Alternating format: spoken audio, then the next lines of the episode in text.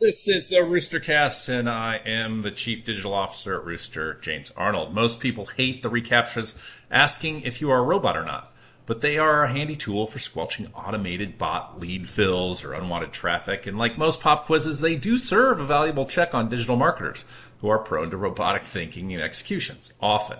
Consider set it and forget it digital marketing campaigns. I've been doing banner ads since before you were born, they might espouse, but why are you doing them today? Do they serve the same purpose they did last year or even last month? Consider marketing automation when it's set up and never changes, dropping audiences into the same tired buckets over and over again. Consider most social brand social channels, the same boring products highlighted in the same way they did billboards back in the 60s, and you wonder why influencers are so much better at this. So, do a self reCAPTCHA on everything you do in digital right now. You might be a robot and not even know it. This is the Roostercast.